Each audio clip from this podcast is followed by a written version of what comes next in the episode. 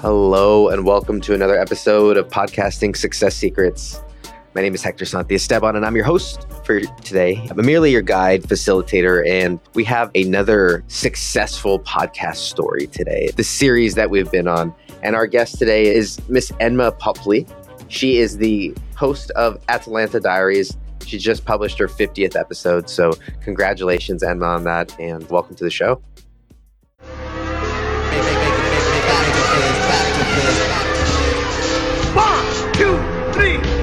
Thank you. Thank you very much for inviting me on your show. I'm excited to share my journey. And if it helps others, I'm super happy about it. That's really the reason that we do these episodes is that my experience and my journey, although I have the benefit and the fortune of having worked with a number of shows, is just a small sample set it's really just a small sample size. And so we really like to bring on a variety of different hosts and who host a variety of different shows and a variety of different niches because I think that there's so much to learn and so much to gain from all of those stories. First, tell us a little bit about the show and what it's about. And then I'd love to know kind of the why and, and how it all got started.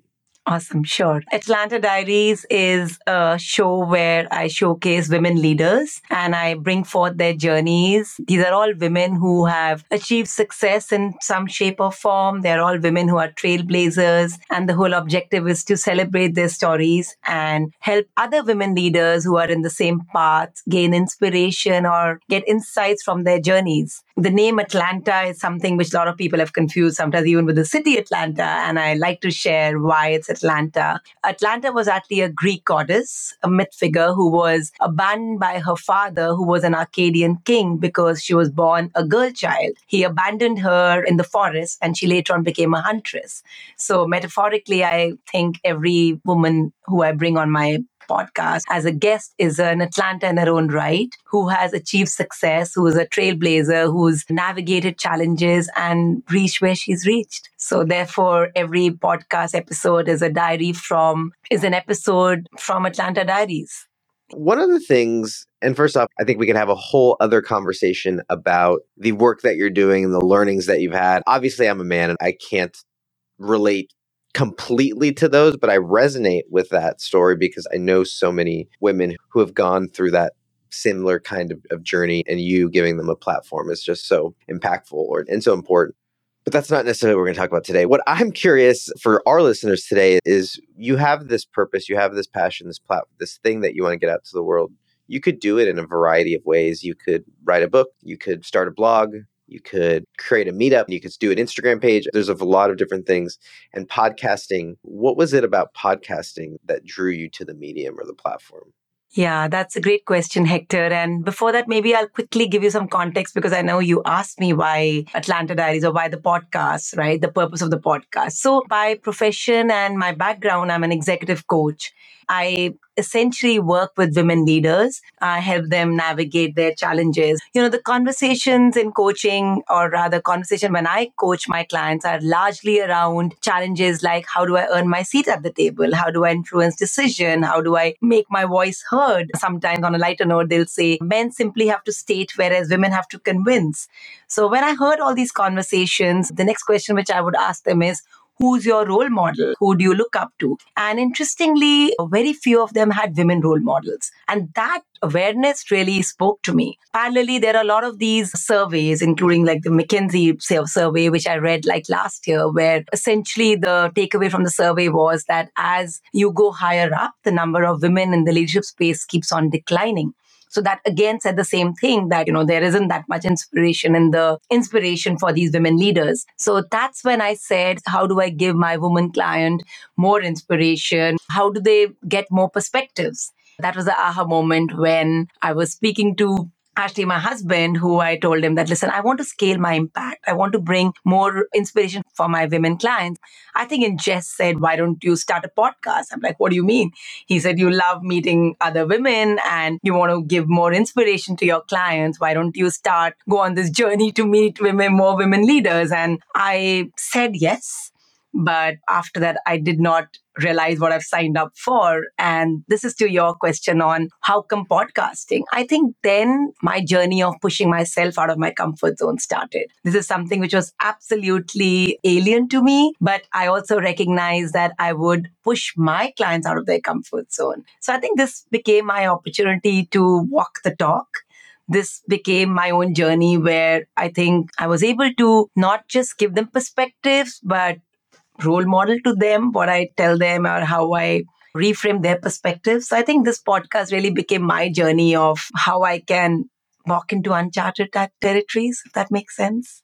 Yeah. It seems that the conversations, that aspect really draws people to it. What most people don't realize, or maybe they do, is the technical component that comes along with it.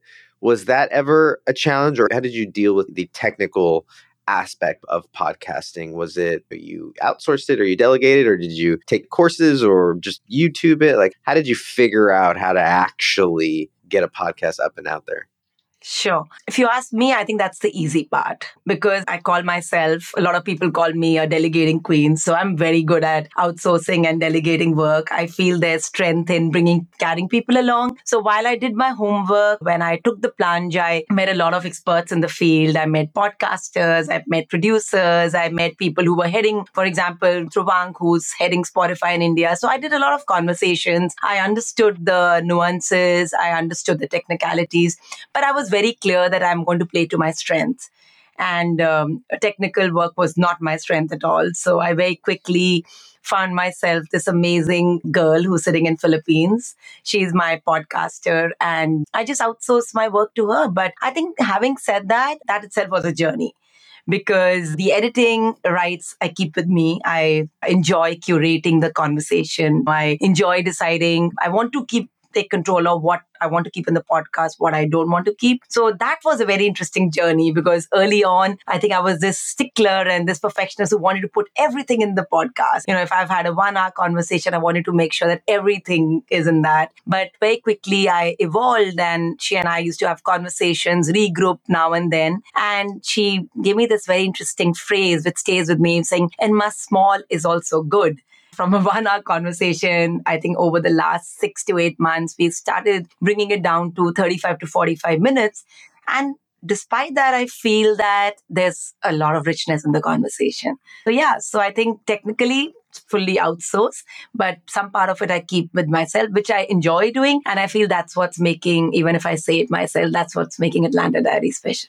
What do you find yourself pulling out that before you were wanting to leave in? Because I think that we tend to do that a little bit. I don't know if we go down that much, but in our editing process, there is enough where for a 50 minute, an hour long interview, it'll get down to 40, 45 minutes or so. So there's a significant amount, even if that's just in dead space and pauses and fillers and minor hiccups and stuff like that. What's your thought process on what stays and what goes? Yeah, that's a great question. A couple of things, right? One is that I think technically, I feel when I'm having a, so I call my podcast fireside chat. So it's very conversational. So when I'm having a conversation with somebody, I know I tend to maybe sometimes ask my question not in one line, but you tend to elaborate on it. But when I play it back, I realize that sometimes so much of my part of the question is not necessary. So if I've asked, say, five sentences, I bring it down to one sentence or two sentences. And yet, I think it has enough uh, meat in it. It has enough uh, sense in it. That's one thing which I do. Second thing, sometimes I feel so. This is something I've had a lot of cheerleaders in my journey. These cheerleaders include my husband, my some of people who've been my clients in the past, and they also include my two sons. And I think it's across there for generations. And my eldest son, I remember very early on, told me that, Mom, don't control the conversation. Like, don't watch the clock. Okay, because I feel early on, I would literally say, okay, one hour is over, I need to shut down, or 45 minutes over, I need to shut down. And I think that used to probably I mean, he heard through it, right? He could see that I'm rushing to close the call. And I think the minute that happened, where I allowed my space to my clients, almost like a coaching call, obviously, therefore, the conversation just went on and on sometimes. So that then had to be played back. And then I had to decide which part of it can be done away with. Because I think my coaching skills have allowed me to unravel, have allowed me to peel the onion, have allowed me to see what is what I call beneath the iceberg. To get to the beneath the iceberg, you cannot start it from get go. You have to slowly get into the conversation. So early on, sometimes there are a lot of questions which allow you to break the ice, but those questions are not that relevant to my listener. Probably those are also questions which I you know just completely do away with sometimes you bring up a really good point that a lot of newer podcasters go through and that's the conducting an interview if you don't mind me sharing before we hit the record button, you were saying that this is the first time you were a guest and not the host. And we were kind of going back and forth about which is tougher and which is not. But regardless, there is a journey that hosts go through in, in terms of being comfortable, being confident. And I don't know that we've talked about that enough of there's a making the guests feel comfortable sort of thing. And then there's also conducting a good interview. And sometimes they are doing the same thing, but sometimes they're not. And I think that what you're talking about is that allowing that conversation to breathe a little bit more while you're recording, knowing that you're going to trim off a little bit of it. I think so many people they're so tight with their recording because they don't want to do any editing or they don't want to make it to the into the final episode whereas your method allows for the guest to be a little more comfortable perhaps and then you can decide what you're going to do in post. Yes, absolutely. You're absolutely right. And I'm very mindful of that, Hector. Even if I say it myself, I'm very passionate about what I'm doing now. And I think that's why my why is so clear in the podcast. That why is to genuinely bring out perspectives for my other women leaders. So if that is the why, then there's no script which I follow. Like I do have some guiding questions. I do have some structure, but I think a lot of it is out of structure. Like that's why I feel that my coaching experience is really making me what it is making me because I double click on what my client says. I unravel with my client. I, like we say in coaching, I dance with my clients. So I don't even maybe client is the wrong word. I dance with my guests. So really the conversation is like a fireside chat where we are together unraveling their journey. That's why it's also about celebrating their journeys. Some of them have even said things like, Oh, Enma, this felt like a catharsis. This felt like a therapeutic call. That was never my intention. But I think I'm able to give them that space to talk about their own journey. In fact, some of them have even said things like, After this conversation, I have some takeaways and you've made me reflect on certain things. And almost like they've created a to do list for themselves after the call. So without realizing it, almost becomes like a coaching call, it feels. Yeah, I've had a number of that's come up a number of times of the conversations being therapeutic and being cathartic. And it's probably not one of the reasons or it's not at the probably not at the top of the list of why people start a podcast, but I think that it ends up being one of the reasons why people keep doing a podcast because they get so much out of just having these conversations. Was there ever a moment you're at 50 episodes, a little bit more than that now, and by the time we were publishing it, even a little bit more. Was there ever a moment where it got tough, where you thought about wrapping it up, where you thought about stopping, or where you you thought it wasn't working? And then how did you get past if there were, how did you get past those points? So there was never a moment when I thought of wrapping it up. But there were definitely moments when I found it hard. For example, I want to give you credit for this Hector. You and I just completely, I think it's the AI engine which connected us. So once in a while, I would see your little nugget of saying, hey, if you've done 25 episodes, you've done a good job. If you've done 40 episodes, hold on to it. Trust the process. So I think those nuggets once in a while really motivated me where I said, okay, no, I'm not the only one who's going through this tough time. There were also moments when I would tend to see the graph of the performance and sometimes that graph was not looking so good. Again, I would feel like, why am I? Forget it. There's no point doing this. And that was coming from a place of not that I cared about the performance.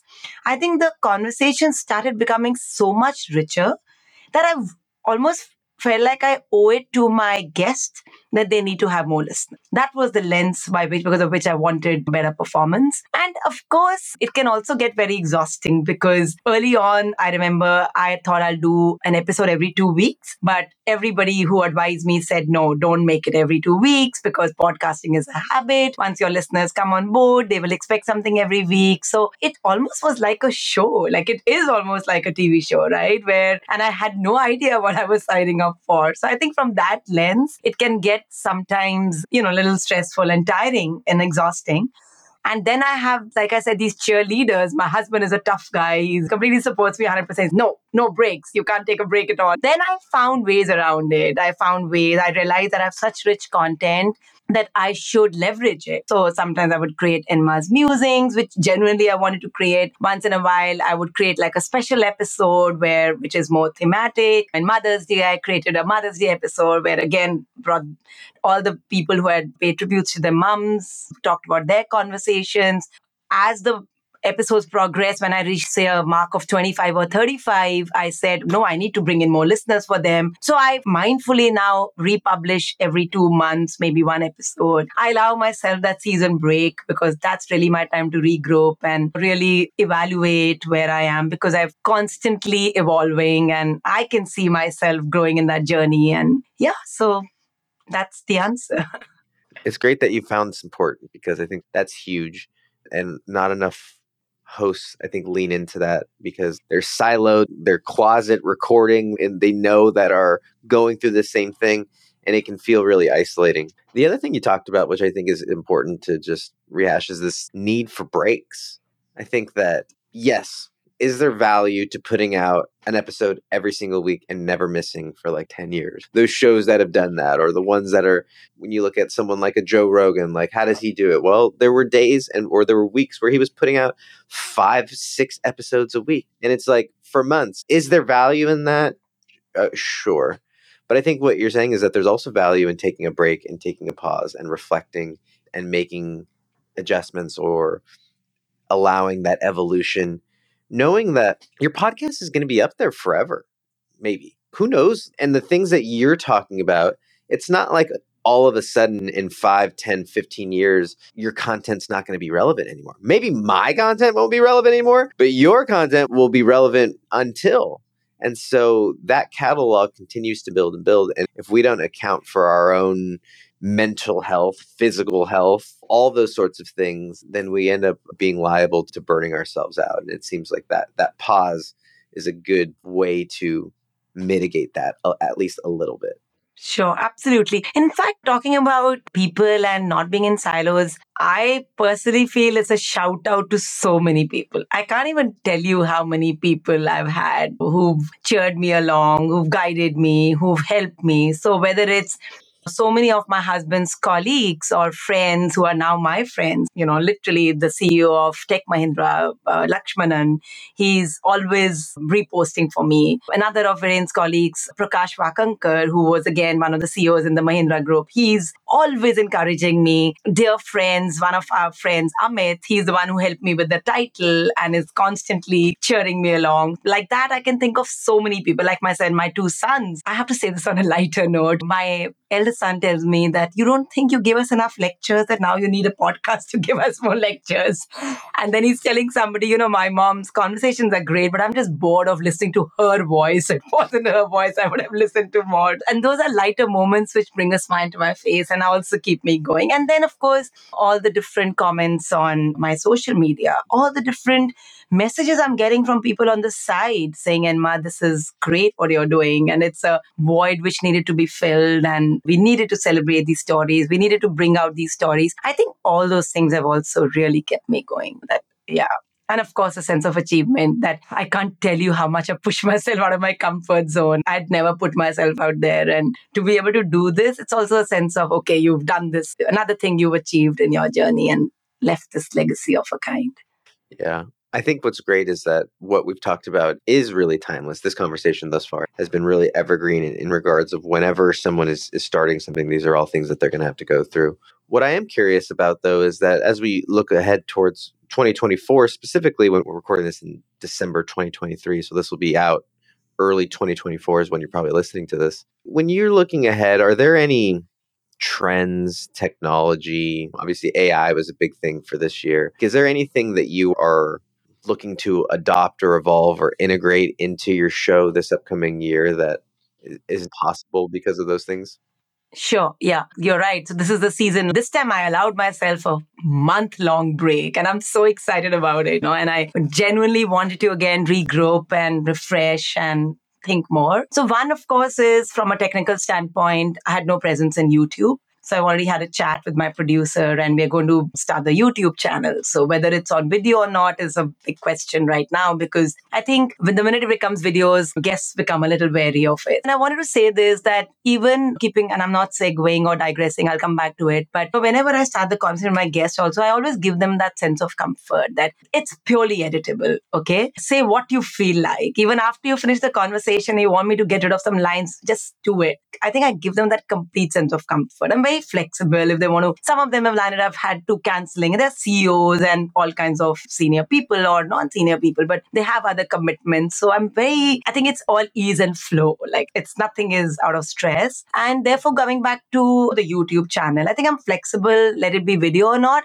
But definitely that's one big change we are bringing in. The second thing is from a techno, I don't know whether it's from a technology point of view, but next year, my intention is definitely to focus also on the listeners.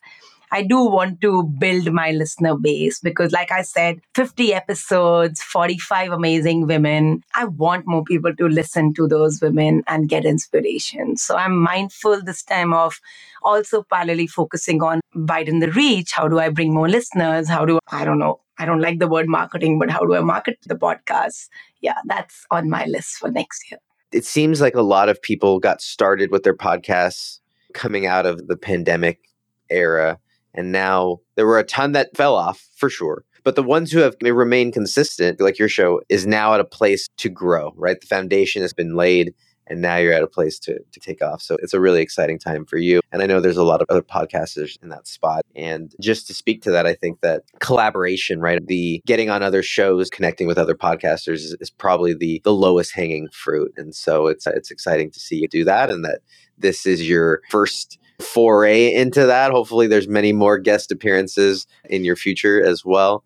Tell us where we can find the show and then where someone might be able to get more connected with you if, if they want to do that. Awesome. Yeah, definitely. And thank you for giving me this platform to share about my show. So I have a website by my name, which is Enma, uh, www.enmapopli.com. The show is showcased in Spotify, in iTunes, in it's there in Buzzsprout, so it's there in all the platforms. I also have a LinkedIn page. I also have an Instagram page. Yeah, I love people to follow the show. I love people to share comments on the show because I think that's what encourages other people to read. I'm on Twitter as well, so I make sure that I post on all of them. I'm hoping to get a now a marketing team. That's another thing which I hesitate to do myself. Yeah, that's another thing, right? So you said not technology, but posting the show and talking about it on LinkedIn and Facebook and Twitter, which is essential, but it's again exhausting because remember, I also have my coaching practice. So those are not things which give me as much joy. Like I want more listeners, but again, I'm happy to delegate it, or outsource it to people. And I'm having conversations around that for next year. Well, excited for that. We'll link up all the links in the show notes there as well. And this was a very fantastic conversation. Gave me a ton of insights, so I appreciate that, and I'm, I'm sure the listeners got some as well. If you made it thus far, we would uh, appreciate a rating or review wherever you get your podcasts, especially Spotify. If you happen to be listening on Spotify or you, have got the Spotify app on your phone, if you could open to that and search for podcasting success secrets, there's uh, some stars at the top. We would be forever grateful. My vanity and my validation would be forever acknowledged if you could give us uh, five stars. We're trying to make a little push there on Spotify if you know a podcaster who needs to hear this, someone who's getting started in their journey or has a show and is thinking about how they might be able to grow it or how to sustain it, send them this episode and go out and get connected with Enma. On I believe we're connected on LinkedIn. Is that where we're yes. connected? So you can go find me and, and Enma on, on LinkedIn as well. But we appreciate you being a part of the pod fam, y'all. We'll see you on the next one.